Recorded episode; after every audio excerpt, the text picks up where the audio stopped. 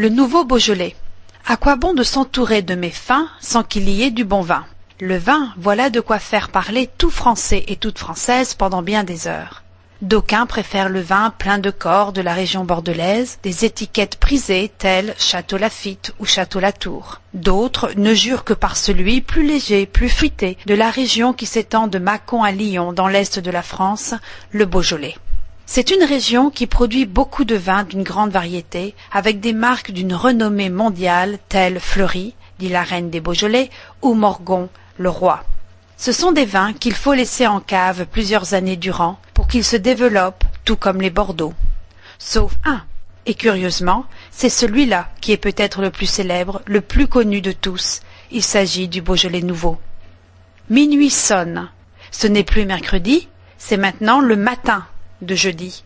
Et ce jeudi-ci, c'est le troisième jeudi du mois de novembre. Alors, une course débute, une course de motocycles contre éléphants, chaises roulantes contre jet privé.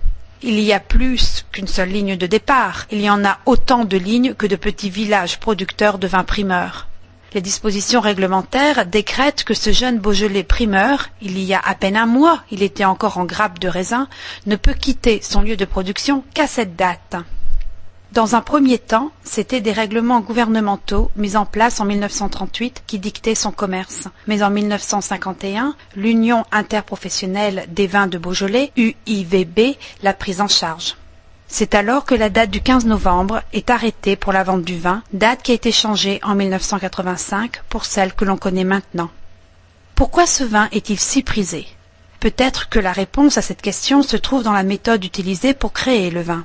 Le mou est pressé après seulement trois jours, ce qui a pour effet que les tanins, un des composants du vin rouge, sont largement absents. Le Beaujolais primeur est ainsi plus léger, plus fruité qu'un vin rouge, plus âgé, il a pour ainsi dire l'aspect d'un vin blanc. C'est une boisson non pas à savourer ou à critiquer, mais à boire entre amis.